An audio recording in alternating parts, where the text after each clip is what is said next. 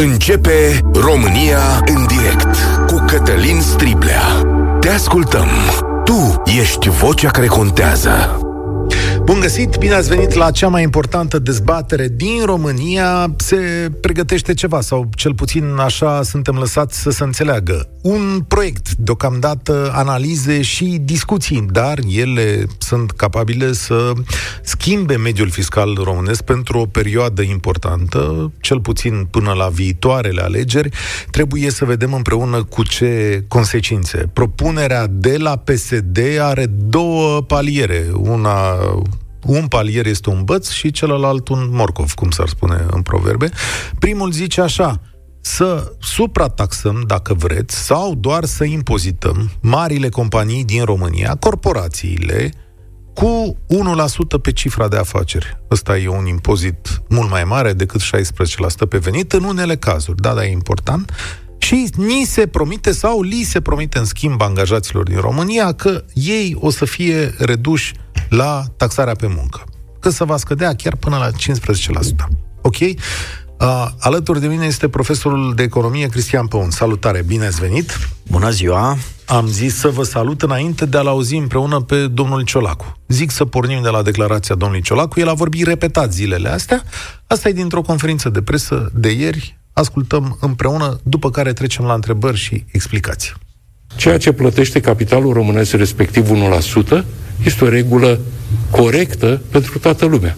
Într-un mediu concurențial corect, este ca legislația să fie uniformă pentru toată lumea. Dacă toate companiile capital românesc plătesc minimum 1% din cifra de afaceri, atunci mergem cu 1% pentru toată lumea. Nu, sunt concurentul dumneavoastră. De ce să am eu o legislație mai favorabilă dumneavoastră nu? Taxa de solidaritate, despre care ați vorbit și public. Păi este, au încercat, 1% tot capitalul românesc o să o introducă, a fost discuții despre în 2017 Liviu Dragnea, a încercat să o introducă atunci. În 2021 DMR a propus în momentul în care ați intrat la guvernare împreună. De fiecare dată a fost criticată de mediul de afaceri și a fost respinsă atât de PNL cât și de președintele Claus Iohannis. De ce credeți că de data aceasta va accepta? Înseamnă că avem niște argumente mai bune. Credeți că o să accepte de această dată PNL? Vom vedea. De aceea facem politică, să avem negocieri. Marcel Ciolacu, Cristian Păun, să începem analiza. O să luăm și telefoane pe parcurs, evident că de asta ne-am adunat aici, imediat o să vă dau și întrebările, dar am câteva chestiuni înainte. Uh, e utilă, în primul rând, adică e mai bună pentru buget o taxare de asta cu 1%? Până la ajunge da, la, la ideea de utilitate, haideți să luăm din interviu cuvântul corectă. Da. Uh, acum, uh, taxarea corectă, un nivel de taxare corect este foarte greu de stabilit și, în general, uh, corectitudinea unei taxe o stabilești în funcție de ceea ce primești de acea taxă.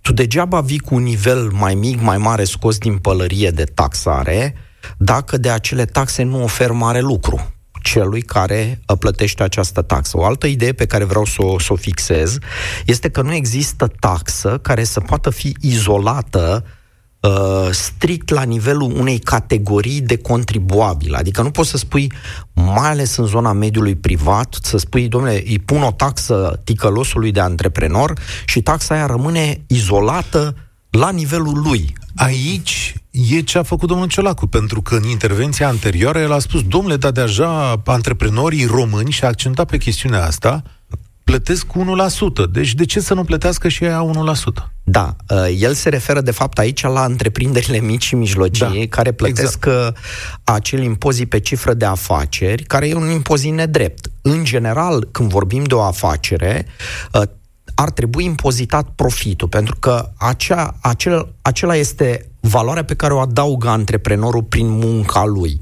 Este diferența între veniturile lui și cheltuielile lui. Sigur că tu uh, privind din avion mediul de afaceri și necunoscându-l la firul ierbii, poți să vii să spui că uh, sunt umflate costurile.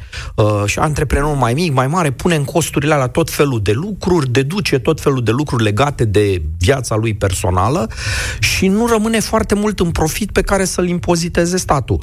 Dar ideea este că uh, are dreptul să facă treaba aceasta. Doi, el este totuși pus sub presiunea falimentului dacă exagerează cu niște cheltuiele acolo, oricare ar fi Bun. aceste cheltuieli. Dar în cazul corporațiilor, domnule Păun, foarte multă lume în România zice așa, bă, oamenii ăștia externalizează profitul. Da, există problema prețurilor de transfer. Adică există aceste achiziții intragrup care se fac, uh, dar care sunt astăzi verificabile după metodologii agreate la nivel internațional și uh, dacă ai o instituție puternică, cum ar fi, de exemplu, să zicem, Consiliul Concurenței, lucrurile astea se pot verifica și orice suspiciune de preț de transfer, adică de profit micșorat aici semnificativ de mult și mutat în altă parte, uh, poate fi destul de ușor de demonstrat, repet, și poate fi scos în, în față. Iar uh, Asta nu am văzut, de exemplu. Eu n-am văzut nicio, nicio anchetă consistentă sau vreo, uh, vreun studiu făcut de Ministerul de Finanțe care să arate, uite, domnule, de fapt, regula este că foarte multe companii uh, străine, multinaționale de aici scot bani. E o legendă din aceasta, dar nu este dovedită uh, de date. Adică într-un proces uh, economic sau într-o analiză economică.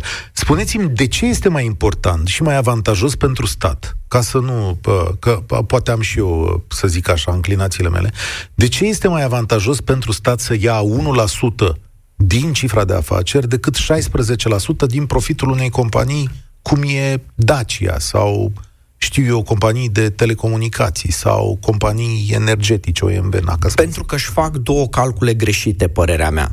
Uh, ei spun așa, este mai avantajos pentru că nu declară profitul aici și umflă cheltuielile foarte mult, uh, este mai avantajos să taxăm cifra de afaceri pentru că în anumite momente sectoarele nu sunt profitabile din diferite motive și atunci noi oricum o să încasăm niște bani pe baza vânzărilor pe care aceste companii le fac. Dar contraargumentele sunt foarte simple.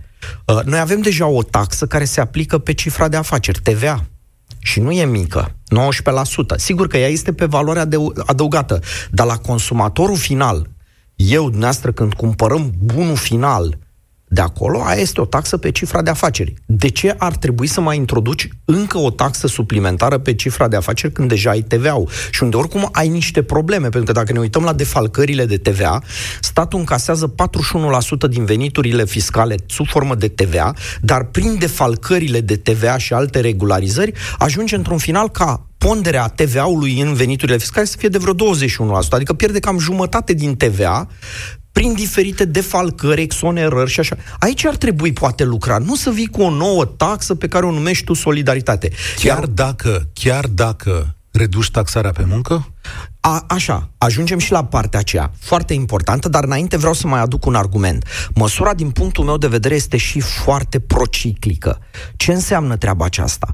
Că atunci când intrăm în criză, veniturile, teoretic profitul oricărei companii când economia se află în criză, veniturile, profiturile scad. Și atunci tu menții o taxare pe cifra de afaceri, dar companiile multe sunt pe pierdere, pe minus, în recesiune. Dar tu continui să extragi resurse pentru bugetul statului din companii care nu duc foarte bine în recesiune, adică adâncești criza. Ok, am înțeles. A, asta este un alt argument pentru care ar trebui să evităm Bun. așa ceva. A, o să dăm drumul imediat la dezbatere, o să ne întoarcem la muncă un pic mai târziu, pentru că o să îl am undeva pe domnul Ciolacu vorbind despre, despre muncă. Spuneți-mi doar atât. Uh, fiți atenți, haideți să facem așa. 0372069599 Sunteți de acord cu suprataxarea marilor companii? Ce efecte poate produce această măsură? Și mai introduc în ecuație. Bun, poate funcționa această schemă, vă dăm mai mulți bani, adică nu noi, că aici nu știu dacă facem 100 de milioane de euro, da, să zicem, vă dăm cu toții mai mulți bani. Poate funcționa măsura asta fără reformarea aparatului de stat? Repet telefonul 0372069599. O să discutăm despre echilibrul sistemului fiscal astăzi. Vă întreb așa pe dumneavoastră. Care ar fi printre primele efecte când... Este o taxă foarte ușor de pus în preț. Deci în momentul în care eu vin și primesc o astfel de taxă din partea statului român, primul imbold este să pun în preț această taxă. Cu alte cuvinte, de asta spun că nu poți izol, o, izola această taxă strict la nivelul antreprenorilor. Cu siguranță, mult din această taxă, în final, va intra în prețul cu care noi cumpărăm bunuri și servicii aș, din piață. Aș putea, domnule Cristian Păun, să mă tem de migrația marilor companii sau e un mediu Al fiscal? doilea efect, da. Sigur că este al doilea efect, pentru că întotdeauna aceste regimuri fiscale sunt analizate mai ales de către companiile multinaționale în termeni comparativi cu alte țări, țările din jur, țările vecine. Și noi nu avem un regim foarte prietenos, ba din potrivă, tot, tot, uh, uh, tot umblăm la el. Uh, problema la noi noi este și că este haotic, adică peste noapte venim cu tot felul de măsuri, nu le discutăm, nu le anunțăm, uh, nu le vedem efectele, nu le fundamentăm și așa mai departe. Iar legat de modul în care le vindem aceste măsuri fiscale, sigur că statul încearcă să găsească o temă lacrimogenă în spatele unei taxări suplimentare. Aici a venit cu ideea, o să scădem uh, contribuțiile la sănătate, dar nu la toate salariile, la cele mici, la cele foarte mici. mici. Întâi, să zicem păi da, asta. da, pentru că acolo e foarte puțin de, de, de, de pierdut. Da. Exact. Și mai vreau doar să puneți ideea asta și eu mă opresc și aștept uh, telespe- uh, ascultătorii. Să nu uităm că majorarea contribuției la sănătate a fost făcută tot de către cei care astăzi plâng de mila celor cu salarii mici, uh, acum 4-5 ani, prin 2018 sau 2017, ei au mărit contribuția la 15%, deci, uh, cum să spun eu, acum o scădem dar de fapt... O scădem doar pentru unii. Doar pentru da unii e... și cu o taxă de uh, solidaritate în spate. Socialist. Bun. 0372069599. Cristian Păun este profesor universitar, este profesor de economie, director executiv al Societății Române de Economie, directorul executiv al Centrului de Cercetare în Relații Economice Internaționale și predă și la Universitatea Româno-Americană, la Școala Națională de Științe Politice, la Facultatea de Management și Facultatea de Comunicare sunt toate instituții la care predă, intrați în dialog cu el, facem schimb de opinii, căutăm echilibru, aducem argumente pro și contra fiecarei măsuri, că da, până la urmă și alte state, zice domnul Ciolacu, că l-am ascultat, au peste tot în lume să iau taxe de genul ăsta. Claudiu, salutare, unde te situezi? Uh, bună ziua, Cătălin, și invitatului tău. Uh, domnul Ciolacu greșește foarte mult, fiindcă nu vede impactul pe care el va avea această taxă. Hai să spunem Mioveniu, are 12.000 de angajați, da. 12.000 de șoferi, fiindcă Dacia va, Renault va pleca din țară, 12.000 de șomeri, 9 luni de zile. Da, dar trebuie să asigur măcar un venit. Nu Min, cred. Garantat. A, a, mi-e greu să cred, adică mi-e greu să cred că Dacia la 1%, deși Dacia are o problemă mare, hai să le spunem oamenilor, asta că e un exemplu potrivit. Dacia la aplicarea acestui sistem de impozitare pierde jumătate din profit. Da? Pentru că ei fac spre 500 de milioane anual, cu 1% pe, uh, pe cifră de afaceri, li se duce spre 200 și ceva de milioane, în loc de vreo, cât ar fi, domnul profesor, vreo 90 de milioane cât plăteau la 16%, da? Deci da. ei chiar ar avea okay. o problemă. 80 de milioane dădeau la 16%. Șa, da, așa, ok. Li se triplează Li se taxa. triplează tax. Da. ok, bun. Acum am să, să dau un uh, gen studiu de caz sau caz concret. În 2016, da, când a intrat uh, Dragnea la guvernare, da, a mărit salariul mediu pe economie. În Târgu Neamț exista o fabrică de pâine cu 258 de angajați. Patronul de acolo avea contract cu un mare retailer, nu am să-i dau numele, da? dar în momentul când uh, a fost obligat să crească salariul, a zis, doamne, eu nu pot băga costurile, fiindcă a fost o creștere pe salariu minim garantat foarte mare și a dat pe toți afară, a închis fabrica. 256 de oameni au rămas fără job. Oamenii ăia au venit în curtea fabricii și au zis, păstrați-ne la vechiul salariu. El nu putea. A vândut absolut totul și a plecat în Caraibe sau unde a plecat da. el. Înțeleg. Sunt da? efecte, sigur. Deci, Ăsta pare un caz la extrem, adică sigur o uh, afacere... Okay. Da. Acum, am să-ți, acum am să-ți dau cazul meu. Da, uh, am lucrat într-o multinațională. În 2008 mi-am deschis propria afacere. Am deschis un magazin să test. Eram pe 16%, impozit pe profit. În, până în 2012, când a intrat impozitul pe micro de 3%, fiindcă nu aveam angajat. Eram singurul angajat. Așa. Dar era un magazin micuț și tot investeam, investeam. Am făcut și gen linie fast food uh, la drumul național. Deci mergea. Și chiar aveam nevoie să angajez pe un om care am trecut pe micro la 3%, nu 1% cum este acum. Uh-huh. Nu am mai putut. Când eram pe 16%, am cumpărat linie de fast food, da, am făcut investiții ca să mai angajez un om, să creez un loc de muncă. Și tu la Acum 1%, ce... tu la 1% plăteai mai mult decât la 16%, asta încerc să spun. Normal, dar eu aveam bani de unde să investesc. În momentul de față, fiind magazin sătesc, dau un exemplu, țigările, hmm. da? Cota maximă care este impusă de stat este 4%. Eu dădeam 3% la stat. Rămâneam cu 1%. Ponderea din cifra de afaceri, 55% o reprezentau țigările. Dau un exemplu. La un uh, 1000 de lei vânzare zilnică, 5500 erau țigările unde eu câștigam 1%, fiindcă restul dădeam la stat. Ascultă-mă o secundă. Media, domnul media Ciolacu, era de 14. Me- da, domnul Ciolacu zice așa, Dragă Claudiu, eu tocmai fac un sistem în care și tu, Claudiu, și pă, Dacia o să plătiți tot 1%, adică egalitate. Aia zice. Am da, dar e nedrept la Claudiu. Deci e un sistem nedrept uh, la nivelul întreprinderilor mici și mijlocii și ele ar trebui să plătească tot pe profit. Numai că, fiind mic, tu de multe ori ai costuri, că ești în creștere da. și așa mai departe. Cum a explicat mai devreme Claudiu, profiturile sunt mici în IMM-uri și atunci asta este o altă aberație a taxării pe cifra de afaceri, mai ales pentru afaceri la început. Nu trebuie să le taxezi pe cifra de afaceri, că ele au profitabilitate mică, dar statul ce s-a gândit în inteligența lui? Zice, băi, eu nu trebuie să rămân fără bani la buget. Ai sau n-ai profit, ești mic, asta e, te descurci. Da. Eu iau impozit. Uite, să face dreptate, în fine. Mă rog, de nu se face dreptate, asta vreau să zic. Ia.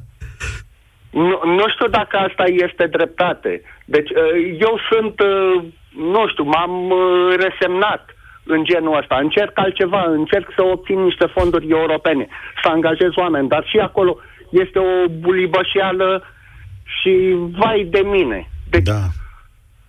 Dar uh, Atât vreau să spui, în 10 uh, deci, secunde. De, în 10... Nu, uh, statul, statul român pur și simplu îți pune bețe în roate dacă vrei să faci, să creezi ceva bun. Iar Dacia, OMV-ul, că sunt austrieci sau nu da. sunt austrieci, retailerii care sunt în țară și au mii de angajați, păi oamenii ăia trebuie să-și păstreze locurile de muncă, nu să-i dai afară, fiindcă o să plece toți până la urmă. Nu da. o să le convină. Mulțumesc Ce tare mult. Pentru pensia specială a lui Ciolacu? Uh, da, are Ciolacu pensie specială, are, nu? Că e ceva cu, uh, cu parlamentar, dacă nu mă înșel. Domnul Ciolacu primește o pensie specială, cu siguranță, sau va primi în viitor. Uh, Dan, salutare, bine ai venit la România în direct. Salut, Cătălin, salut, măi, pe și Oh, lou, nu te auzim binișor. Schimbă și tu telefonul de pe parte pe alta, că e singura metodă pe care o putem folosi aici. Da. Sau nu vorbiți pe căști, vă rog eu de la bun început, că asta ne, ne strică. Adică nu mai ascultă oamenii, vă zic sincer. Da. Da. Uh, Iată. Salut. Uh, sunt în uzină și probabil o să am interferențe, zgomot aici. Zi, zi. Lucrez în la uzina Dacia. M auziți bine acum? Perfect. Așa nu sunt de acord cu domnul Ciolacu. Cu toate că mie o să mi se mărească salariul, dar ei să-mi pierd locul de muncă. Sau, eventual, prețul mașinilor va crește. Și așa a crescut acum în prisma războiului din Ucraina, care ei au fost cei mai loviți, Renault, prin închiderea fabricilor din Rusia. A, și automat, Așa. Până, nu, nu, zi, și zi. automat o să crească prețul mașinilor, mașinile nu se vor mai vinde, că automat concurența o să ia grosul și prin prisma asta nu să mai fie profit. Dar ei tot o să ia bani, pentru că ia în cifra de afaceri. Dar Dacia, ușor, ușor, văzând că nu mai rentează să stea la noi sau Renault propriu-zis, o să se orienteze să mute producția parțial Maroc sau în alte țări unde mai au și vedem. și pe noi o să ne lase în aer. Poate domnul Ciolacu a uitat că tot în Argeș acum cât 20 ceva de ani a pus jos o jumătate de județ colegii dânsului când au venit cei de la Mercedes să privatizeze Aro și au spus atunci că noi nu ne vindem țara. Bănuiesc că dacă se întâmpla și Mercedes privatiza Aro, era altfel județul, în nordul județului, acum. Danem, explică-le da. oamenilor, sau nu știu, hai să explicăm cu toții, să înțelegem. Dacă se pune 1% pe cifră de afaceri, cam cu cât s-ar putea scumpi o mașină? Că bănuiesc că nu se scumpește. Dacă se pune impozitul ăsta de 1%, Bănuiesc că scumpirea un, unei mașini la vânzare... Automat o să crească prețul mașinilor. Dar, dar nu cu 1% bănuiesc. Bănuiesc că nu cu... Nu, pentru că o să crească mai mult de 1% prețul autovehiculelor sau pieselor de schimb sau TMC-ul. Pentru că Dacia, pe lângă faptul ce are profit, ei încă investesc în tehnologie nouă, vrea să țină pasul cu mari producători de autovehicule. Și acest lucru nu va mai fi posibil. Că automat, uzina va stagna. Nemai având producție și noutăți, va rămâne în urmă. Și în principiu o să rămână și județul și mare parte economia țării. Automat domnul Ciolacu, cred eu, că ușor, ușor o să pună toată economia țării pe butuș cu astfel de lege. Sau proiect de lege. Da, deocamdată e o schemă de gândire, adică să înțeleagă toată lumea, nu avem date precise. Există un proiect interceptat de G4 Media cu două posibilități, adică suprataxare uh, pentru companiile care fac mai mult de, 1 la, de 100 de milioane de euro pe an și taxa asta uh, generală. Deci ei încă se gândesc, dar mie mi-e clar că domnul Ciolacu a enunțat principiile generale. Și... Uh... Și asta voiam să te întreb. Nu te mulțumește nici măcar faptul că totuși niște bani la tine rămân în buzunar, ca așa a zis. Domnule... La cei Domnule cu venituri mici, atenție. Că nu la toți. A zis că o să înceapă cu salariile, veniturile da, da, o să, mici. O să ajungă și la, și la Dan, adică, na. Da. Te rog, zic că te-am întrebat și te-am întrebat noi aici. Uh, să nu credeți că la Dacia sunt niște salarii imense. Într-adevăr, sunt niște salarii mulțumitoare. Eu, unul personal, le iau undeva aproape la 4.000 de lei în mână. Dar dacă un bugetar crede că se descurcă mai mult de o săptămână în producție sau în bandă sau în asamblaj, se înșeală. Da. Și prin prisma faptului că avem un salariu decent pentru județul acesta, uh, eu, sincer, nu m-aș mulțumi să mai mărească salariul, să spun, cu 200 de lei, 300 de lei, decât să-mi fac griji pentru locul de muncă. Ca automat se va robotiza din ce în ce mai mult, pentru că roboții nu cer salarii, roboții nu cer drepturi și ușor, ușor automatizează. Plus... Și o să pierdem noi locurile de muncă. Plus că uh, e vorba de reducerea contribuției la sănătate, uh, pe care ar trebui teoretic să o ducă spre salariu angajatorul. Ori dacă el se vede taxat, uh, suprataxat, o să spună, domnule, eu sunt suprataxat, eu nu măresc salariul uh, angajaților mei cu acel procent de la sănătate pe care mi-l, redu- uh, mi-l spune guvernul că ar trebui să fie mai mic. Deci da, da, e în, uh, rămâne e la latitudinea angajatorului. Păi de ce? Că suma brută e a mea, adică nu așa ne-a dat doamna Olguța Vasilescu acum câțiva ani? Păi și ce, nu mutat. poți scădea salariul sau nu mai cresc salariile? Adică, bun, rămâne salariul brut, dar da. vine angajatorul și zice, ok, nu o să-ți mai cresc salariul, ți îngheți salariul 3 păi ani. da, că tocmai ți-a crescut cu 300 de lei. Exact. Asta, asta e posibil. Uh, Dan, mulțumesc tare mult. Mesaje pe WhatsApp. Petre, e corectă taxa cel puțin pentru companiile care ocolesc plata unui impozit pe profit minimal.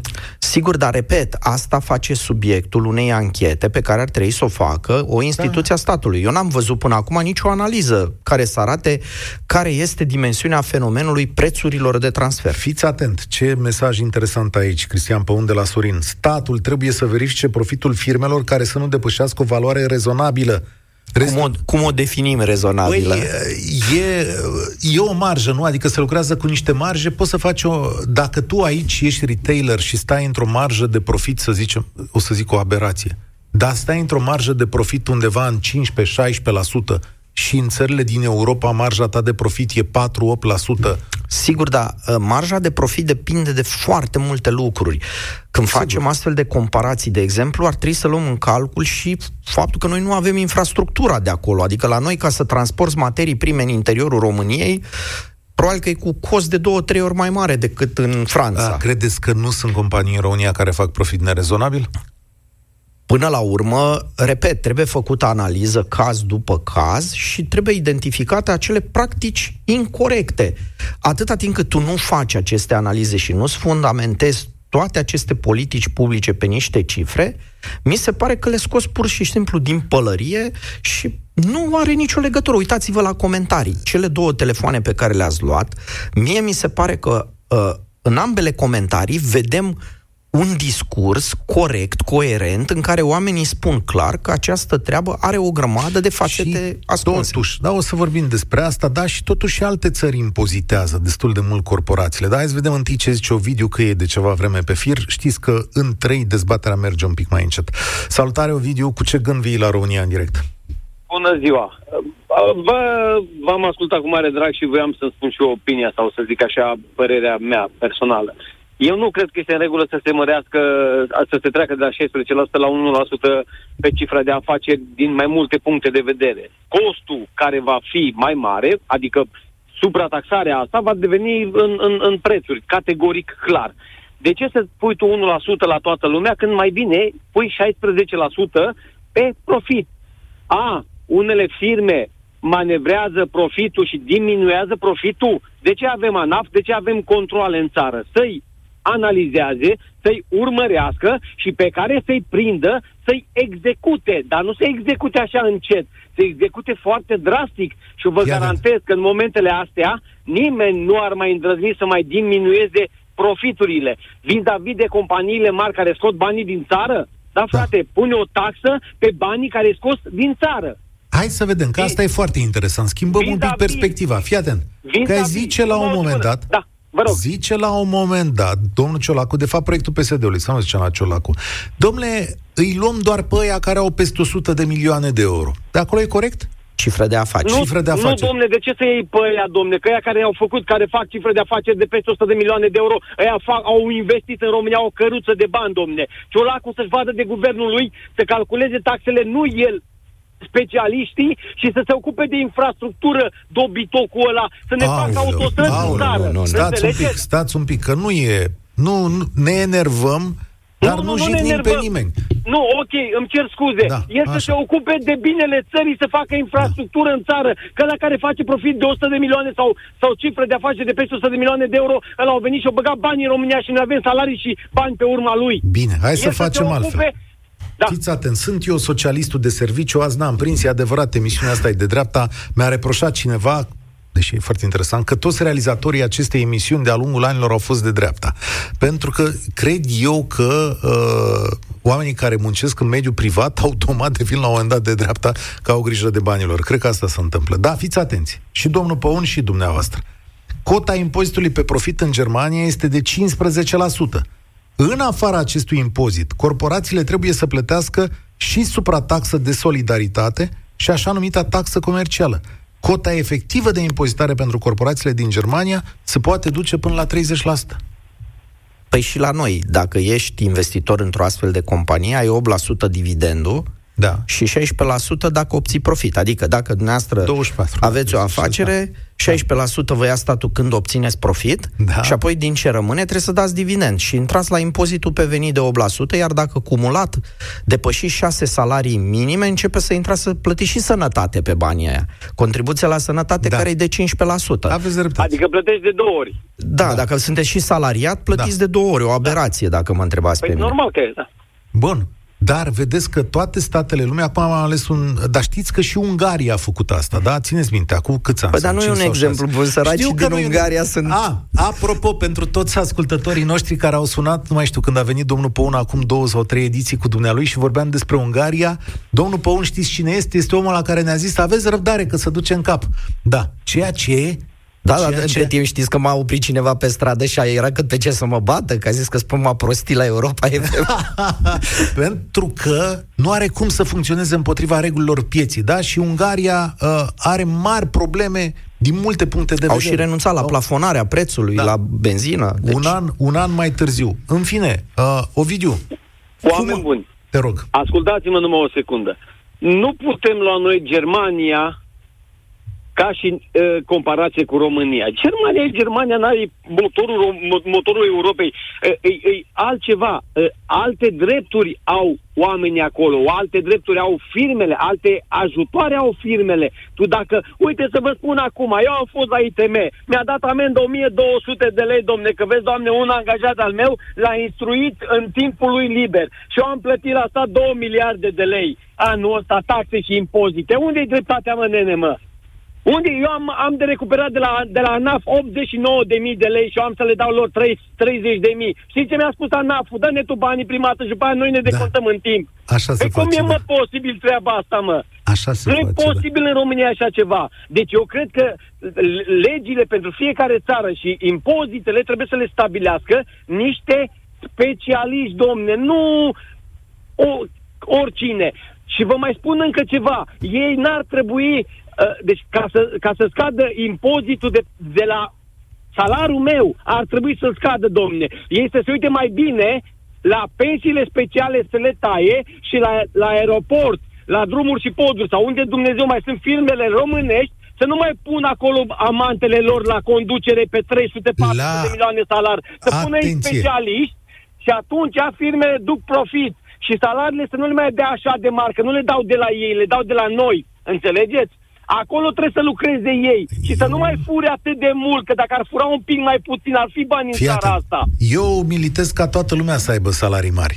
Eu cred că altă reformă a statului trebuie. Oricum, mulțumesc tare mult, Ovidiu, pentru mesajul tău.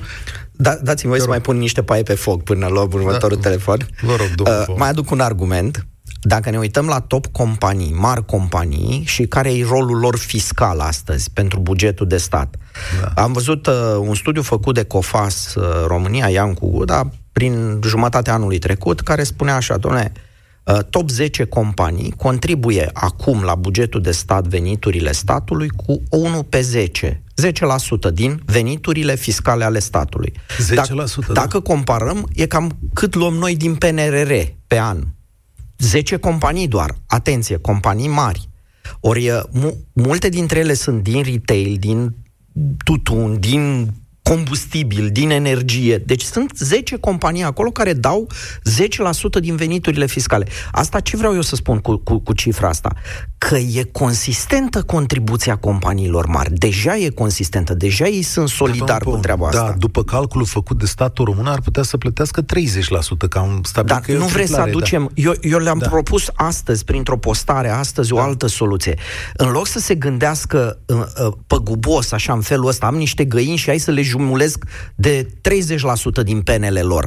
N-ar fi mai bine să mai atragem încă 10 companii din astea mari și ne rezolvăm problema și nu mai creștem nicio taxă? De ce gândim așa reducționist? Adică ne omorâm de până la urmă vacile din ogradă. Că trebuie să plătim niște lucruri la... că statul are niște angajamente foarte mari. Ce păi să vezi? nu e o măsură a incompetenței tale. Tu, de fapt, nu știi cum să atragi încă 10 companii mari. Nu da. știi cum să încurajezi să crească încă să 10. pe cine te votează de la stat, din multe puncte Am de vedere. înțeles. Marius, salutare, bine venit la România în direct.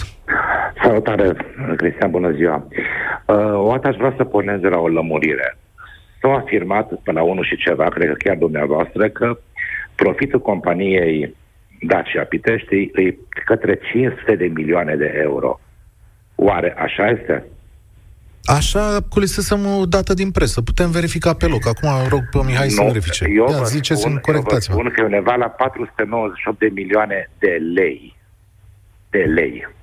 De lei? Deci cum? Eu nu Deci 100 de milioane de euro. 100 de milioane de euro. Mai mic, da. Deci, de 5 ori. Mă E, rog, po- dar e posibil, nu vă cred- contrazic, verificăm nu cred- acum pe nu loc. Cred că ar exista, nu cred că există o companie în țara asta care să aibă, poate că știți dumneavoastră, dar eu nu știu, să aibă 500 de milioane E de posibil să fi euro. greșit. E, E posibil, posibil, e da, posibil. nu, nicio problemă. Și încă o, de ce o numim această taxare de 1% din cifra de afaceri, de ce o numim direct suprataxare? Pentru că nu știm, vorbim, atenție, o secundă. Denumirea, denumirea este de taxare a cifrei de, de afaceri. Sunt- dar sunt brusc, două în lucruri. emisiune, Sunt, Da. sunt două lucruri diferite. O, o secundă, că aici pot să vă explic. Da, Sunt da. două lucruri diferite. Unul dintre, și așa sunt prevăzute în proiectul actual, unul dintre ele este o taxare de 1% pentru toată lumea și un altul este o suprataxare pentru companiile care au 100 de milioane de euro. În plus de ce plătesc impozit În pe plus profit? de ce plătesc impozit pe profit. Am înțeles. Am înțeles. Deci nu știm în momentul ăsta, asta vreau să înțeleagă toată lumea, nu știm către care variantă să duce sau dacă vreau una va fi funcțională. Dar așa cum PSD discută în laborator, asta discutăm și noi. Uh, eu lucrez în mediul privat și chiar uh, conduc uh, o mică firmă privată, dar fiind în, uh, fiind în uh, cum să spun, în cercul lor, eu nu vreau să acum să spun că așa privații, așa bucetarii. Extraordinar de multe discuții să iscă între noi. Mă, hai să vedem cum facem să diminuăm pe profitul, cum facem să nu mai dăm bani la stat. Asta este, asta este discuția uh, generală Da, aveți și o explicație de ce e așa? între doi. De ce? Pentru că statul, de ce? Pentru că statul, bineînțeles, că are foarte multe taxe, care are foarte multe așa și nu oferă uh, Păi înseamnă că alternative. problema nu e mărimea sau numărul taxelor, ci faptul că statul nu oferă mare lucru de nu taxele oferă, astea. Nu oferă mare lucru. Și atunci garanția că oferă mare lucru este să creștem taxele? Adică cu un stat care nu oferă mare lucru de nivelul actual al taxelor, uh, argumentul uh, că dacă am crește aceste taxe cu o suprataxă am primit mai mult, e valabil? Eu zic că nu. Nu. Uh, cum să spun, uh, nu zic că nu pornim de la premisa că toate firmele private încearcă să eludeze statul român sau că vor să facă evaziune fiscală. Dar totuși, părerea mea personală, părerea mea personală este că această taxă, în, în uh, comparație cu restul interlocutorilor care, care au spus că nu este, mi se pare că este mai corectă, zic eu. Acum este Cea de părerea mea 1%, cea de 1%. Asta de 1 la, cea de 1% din cifra de afaceri. Chiar- Apoi negru pe alt, domne. Ai calculată 10 lei, 1% îi un leu sau un, un ban sau cât De- îi, asta, asta merge ca De și ce e mai avant? Adică uh, nu vă judecă nimeni opțiunea. Eu chiar asta am invitat toți oamenii să spună, domnule, ce facem aici, bun sau rău, sau unde trebuie să fim. Pentru că uh, aveți dreptate cu Dacia, apropo, așa e cum ați spus dumneavoastră, noi am greșit. Uh, Nici o problemă, nu e asta deci, problema. dar numai ca uitați chestiunea, chestiunea asta e, e așa. Unele companii care merg cu marjă de profit mic sunt domenii care merg cu, pă, cu marjă de profit foarte mic. Dacă îi pui acest 1% care este pă, tras la linie, s-ar putea să piardă și mai mult din profitul ăla care este mic. Adică sunt domenii unde se merge cu 1%, cu 2%, cu 3%. Din motive uh, independente de Așa e business-ul, așa e business, afacerea. da, Așa- concurența, valoarea adăugată Așa mică. e afacerea. Da. Iar multe afaceri Da. din România sunt așa, adică nu au valoare adăugată foarte mare. Bă, Din păcate asta Trăiesc face. din volume. Și Da, trăiesc dacă e- din lon. Sunt multe Sau- care, de da. exemplu, uh, Bun. doar au materie, uh, au doar Nu, uh, da. forță de muncă adăugată. Ceea ce vreau eu este să ne explice uh, uh, Marius uh, de, ce, uh, de ce am ajuns, de ce e mai avantajos. A, și apropo, stați o secundă, că vreau să anunț pe colegi că prelungim emisiunea ca să că sună Da. lumea și, mă rog, ne-am și încins. E păcat de Dumnezeu Nu să ne ne-am- oprim. Discuția este în felul următor că, uh, uh, cum să spun, de exemplu TVA-ul. TVA-ul e, e partea cea mai importantă care se aduce la bugetul statului. Discuție între, între doi, între doi uh, administratori sau doi patroni de firme. Eu să dau TVA la stat, eu eventual să iau TVA de la stat. Niciodată să dau TVA la stat. Adică spuneți Deci dumneavoastră până, că... Deci până acolo să ajunge încât, uh, până acolo să ajunge încât ajunge o, o, o industrie, o industrie a eludării. Dar nu este ilegal să-ți optimizezi plata taxelor. Nu Doi, este ilegal. Nu Ved- este vedeți ilegal, noastră, dar- cifra, impozitul pe cifra de afaceri este egal cu creșterea TVA-ului, numai că ei nu vor să-și asume creșterea TVA-ului și atunci o dau altfel. Punem o Nu, imp- dar stați că vorbește, uh, Marius vorbește de o atitudine, nu? Adică... Da, da, e de o normală, atitudine, da, zic da, eu. Da, da.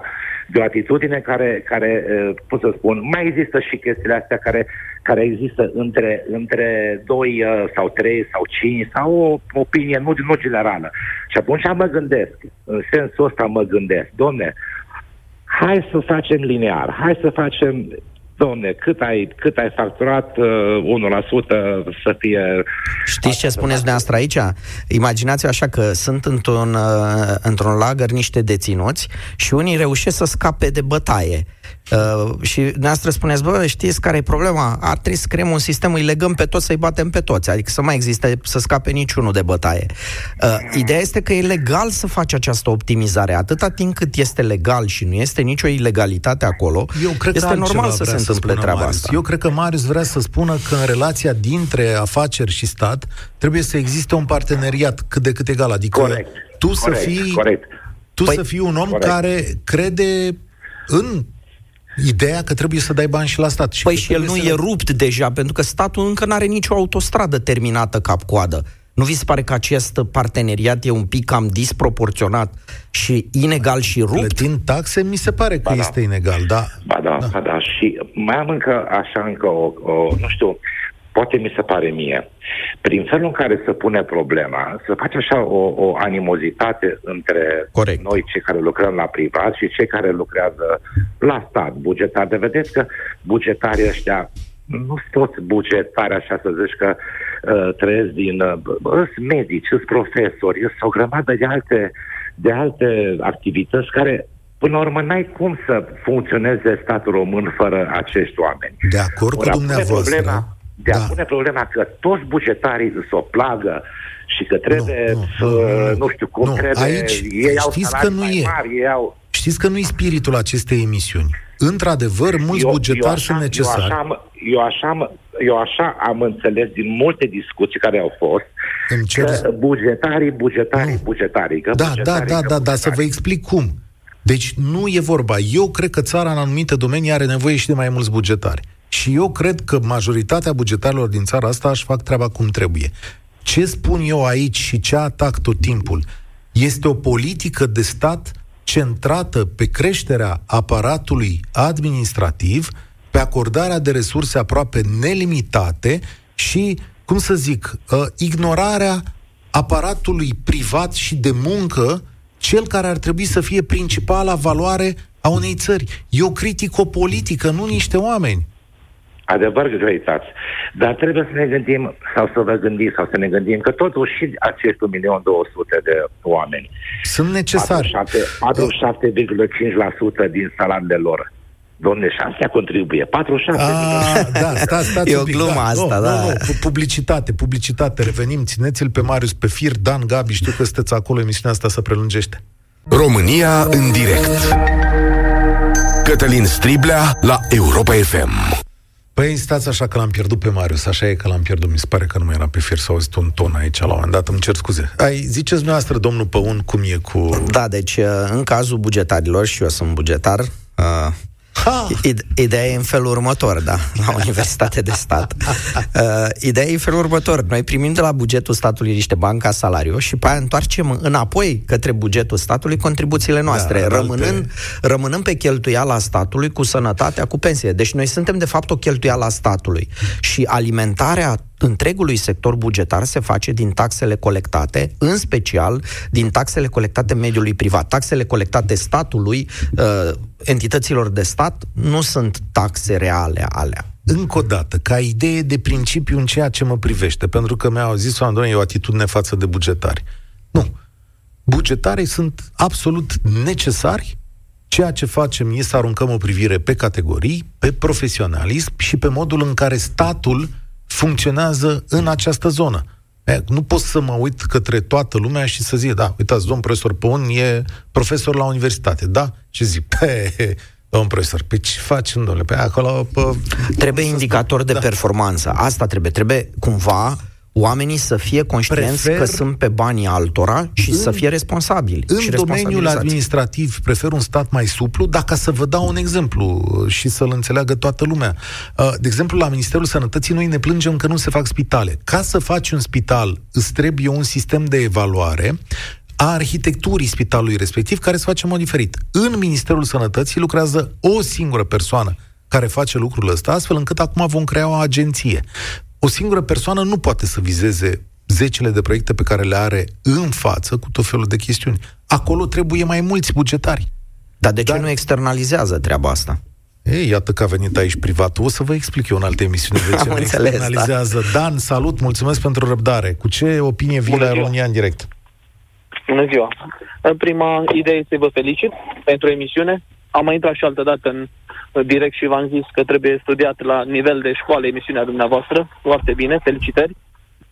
În Mulțumim. rest, vin cu gânduri negre. Da, ia Așa. Gânduri negre, deci nu, nu, nu se crede niciodată ce zice un politician.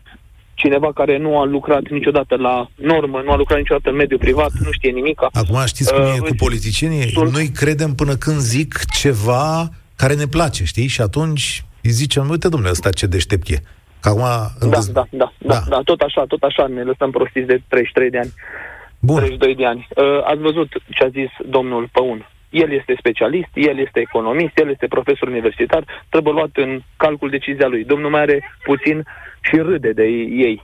Ați văzut. Da, da, ați să știți din, că din dacă, comentariile lui că... Dacă îl invit pe domnul... Mai are un pic și își bate joc de ei, numai nu poate da. că e Stați un pic, Dan, stați un pic că dacă îl invit pe colegul lui de profesie, domnul Cristian Socol, o să aibă idei, alte idei decât domnul Păun. Să știți că aici e ține și de formare și de modul în care te prezinți în mediul privat, modul în care ai acționat, suntem diferiți. Asta vreau să Sigur, spun. dar noi ca economiști, ca da. știință, da. trebuie să luăm, că ați vorbit de dreapta-stânga. Da. Aici nu se pune problema de dreapta-stânga Economia ca știință este o știință a inițiativei private, a piețelor, a schimbului. Deci noi despre asta vorbim în economie. Da, dar aici știți că în anii următori da, a apărut... aveți dreptate.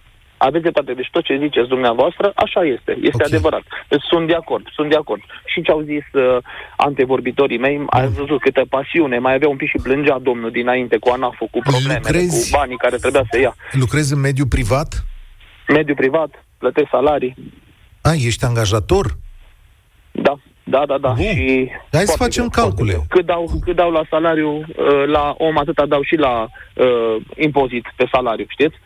Pe lângă toate cheltuielile. Deci statul este un mecanism care vrea să trăiești, să produci cât mai mult, ca să-ți ia cât mai mulți bani și după aceea să mori repede ca să nu apuci să prinzi pensia. Ce afacere? Ce, fa- ce afacere? Adică în ce domeniu e afacerea ta? Uh, învățământ.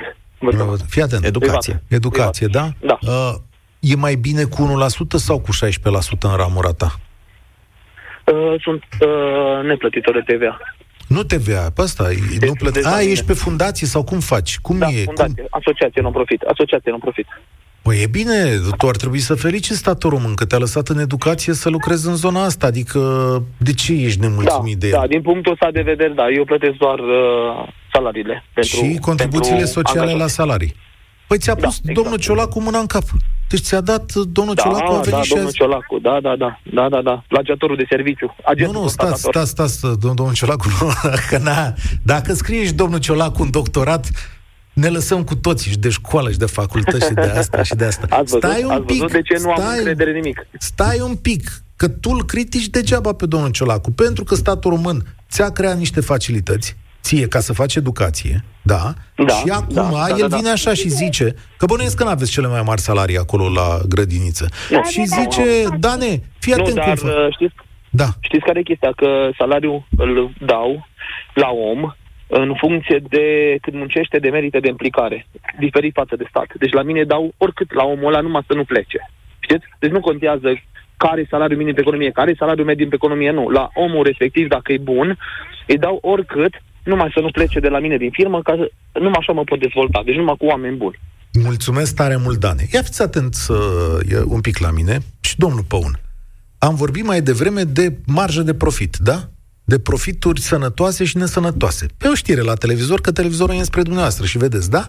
Firma lui, Alexandru Pițurcă, are o marjă de profit de la an la an o creștere de peste 2200 de ore a profitului. Dar răspunsul e simplu aici. A. El nu e deloc privat. Adică dumneavoastră, dacă intrați într-o afacere cu, stată, sunt, cu da. statul, da. sunteți de fapt un degețel al statului și cu ajutorul unor prieteni din politică, de fapt, jegmăniți populația de taxele pe care uh, statul tot așa ni le ia cu forță. Adică Doamne, acea afacere nu e privată. Bun, Ce a aici, făcut acolo...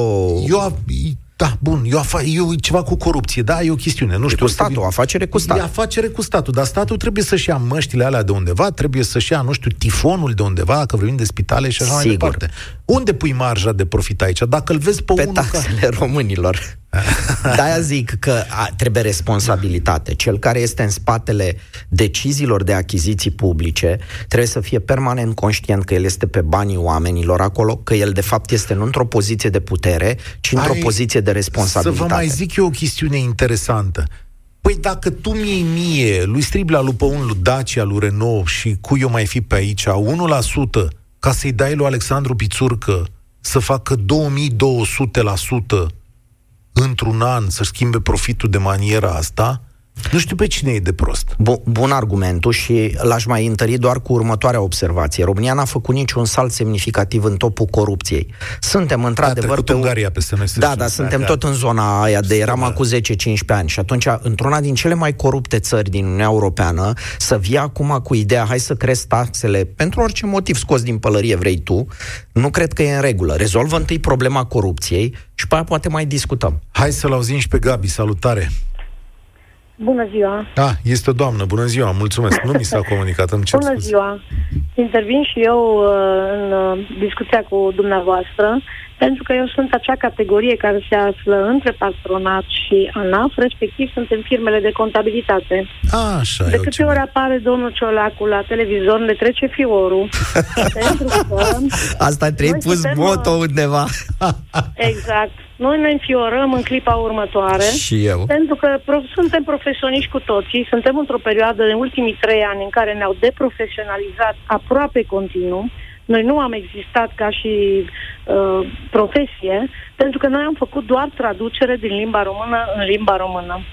Și acum, referitor la declarația dânsului, care a apărut și a zis să fie 1% la toate companiile, așa cum plătesc toate companiile românești, Aș vrea să specificați și dumneavoastră că majoritatea, deci începând cu 1 ianuarie 2023, pentru companiile românești se urmărește scoaterea 1%. Adică, cei care au făcut consultanță management anul trecut, care nici noi nu știm astăzi care sunt acele activități, și noi trebuie să o aplicăm exact, începând da. de anul ăsta. Deci noi astăzi, clar, în timp da. ce noi vorbim nu știm să ne sfătuim clienții. Profesional vorbim, că dăm și noi cât suntem atâtea păreri avem și ne uităm la perioada trecută cum s-a aplicat. Uh, nu avem coduri care nu știm ce înseamnă că ei sunt trecuți la 16%. Cei care sunt cu 3% au trecut la 16%.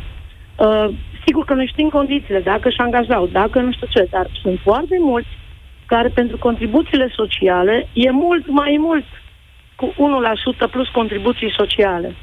Deci, majoritatea companiilor românești, nu vorbim de Horeca, că iarăși e o zonă, nu dorim să vorbim despre Horeca, ei au 1% în continuare, dacă doresc, uh, dar toți ceilalți suntem în foarte multe analize. Cei care fac asigurări de anul ăsta, vorbesc de agențiile de turism, vorbesc de o grămadă de companii mărunte care trăiesc din uh, afacerile lor uh, trec la 16%.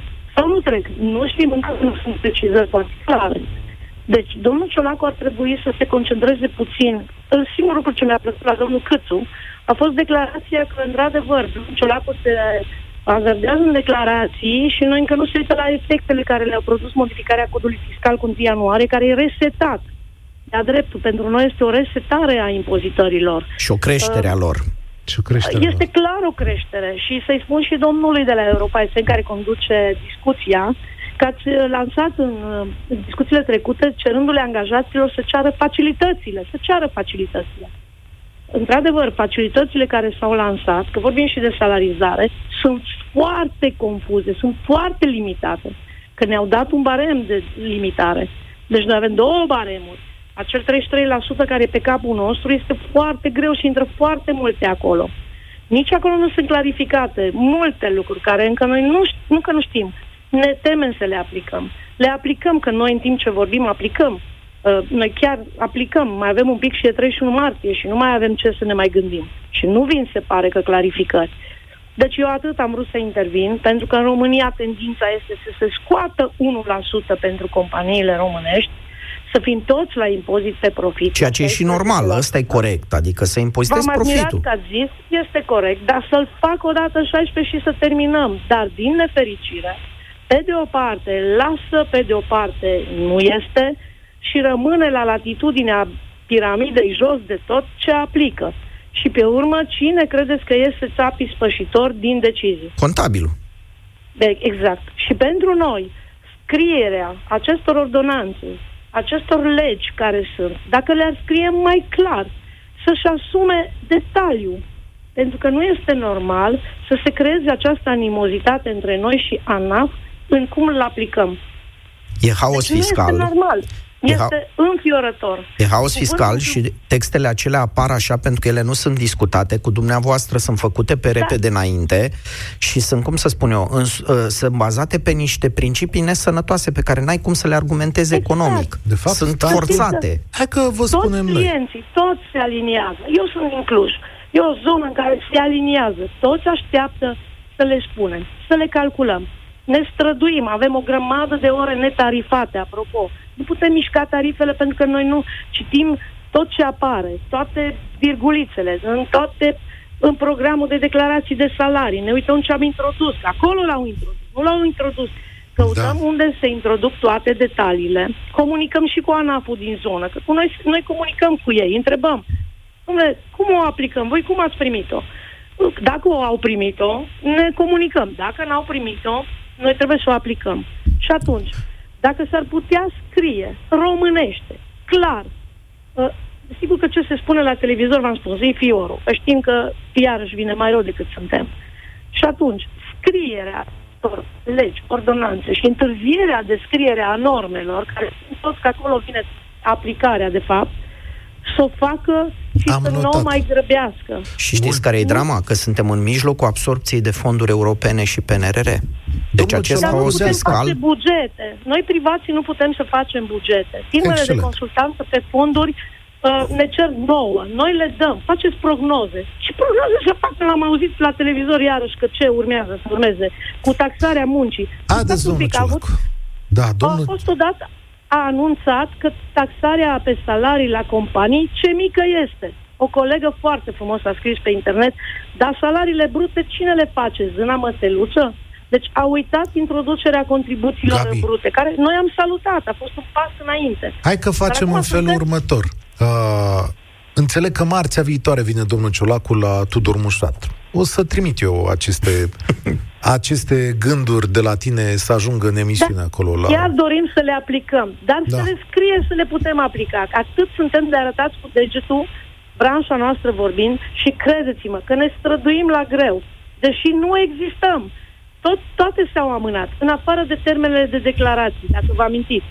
Noi toți am stat pe baricade, da, toți dreptate, da. și le-am depus. Mulțumesc tare mult, încerc să mai fac loc unui telefon în emisiune. Hai că a fost extraordinar astăzi, asta e România muncitoare și uh, aș vrea să se gândească nu numai domnul Ciolacu, da, și toți cei care lucrează în politică, asta e termenul, lucrează în politică.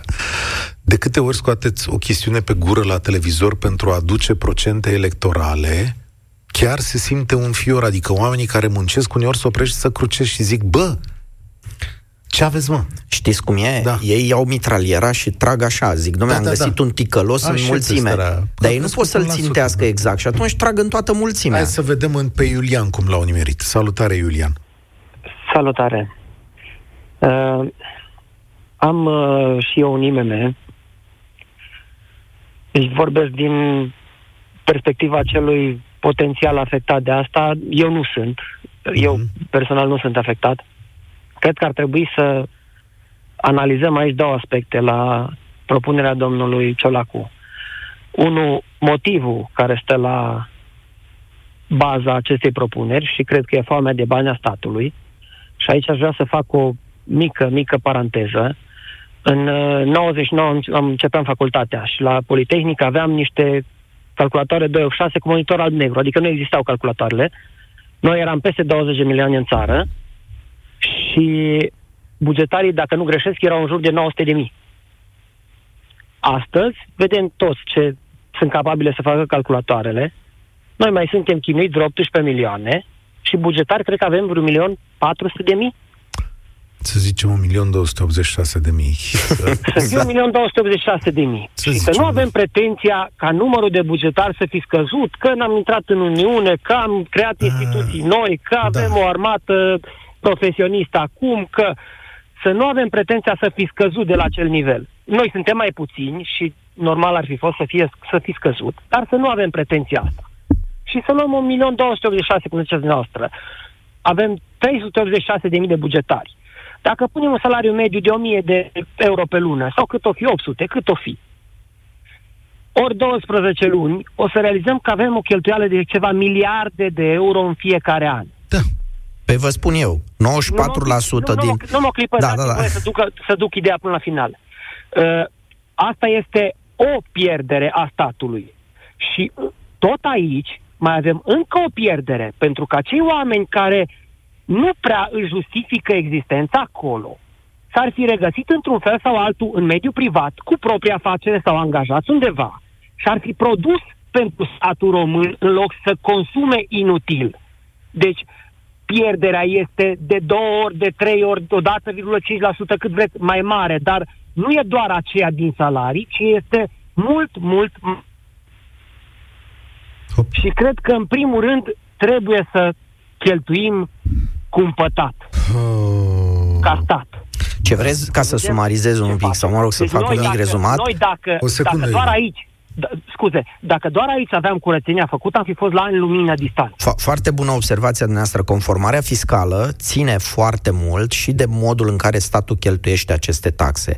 Și e, e foarte important ca statul să se uite înainte de a veni cu majorări de taxe, să se uite și la acest lucru. Ori mai trebuie spus că astăzi, de la 1 ianuarie, taxele au crescut deja da, în România. Da. Să vii după o creștere de taxe care a intrat în vigoare acum mai puțin de o lună, să discuți de alte taxe, dar reformele, reducerea cheltuielilor și așa mai departe rămân întotdeauna în subsidiar, mi se pare extrem de nedrept. Rămânem cu această concluzie după această emisiune, cum s-ar zice la televizor, domnule, pe un explozivă, incendiară. Da, da, da.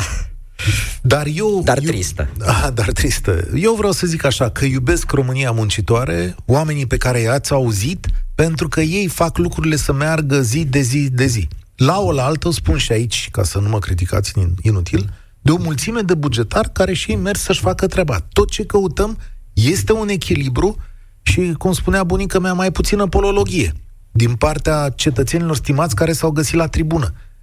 Nu e nicio miză aici să ne mai taxați, doar dacă, Doamne iartă-mă, vreți să ajungeți cu pensiile alea și salariile alea până undeva la Și mai puțin populism. Iată ce concluzie bună. România în direct se încheie aici. Mulțumesc, Cristian Păun. Eu sunt Cătălin Striblea, spor la treabă. Participă și tu, România în direct, de luni până vineri, de la ora 13 și 15.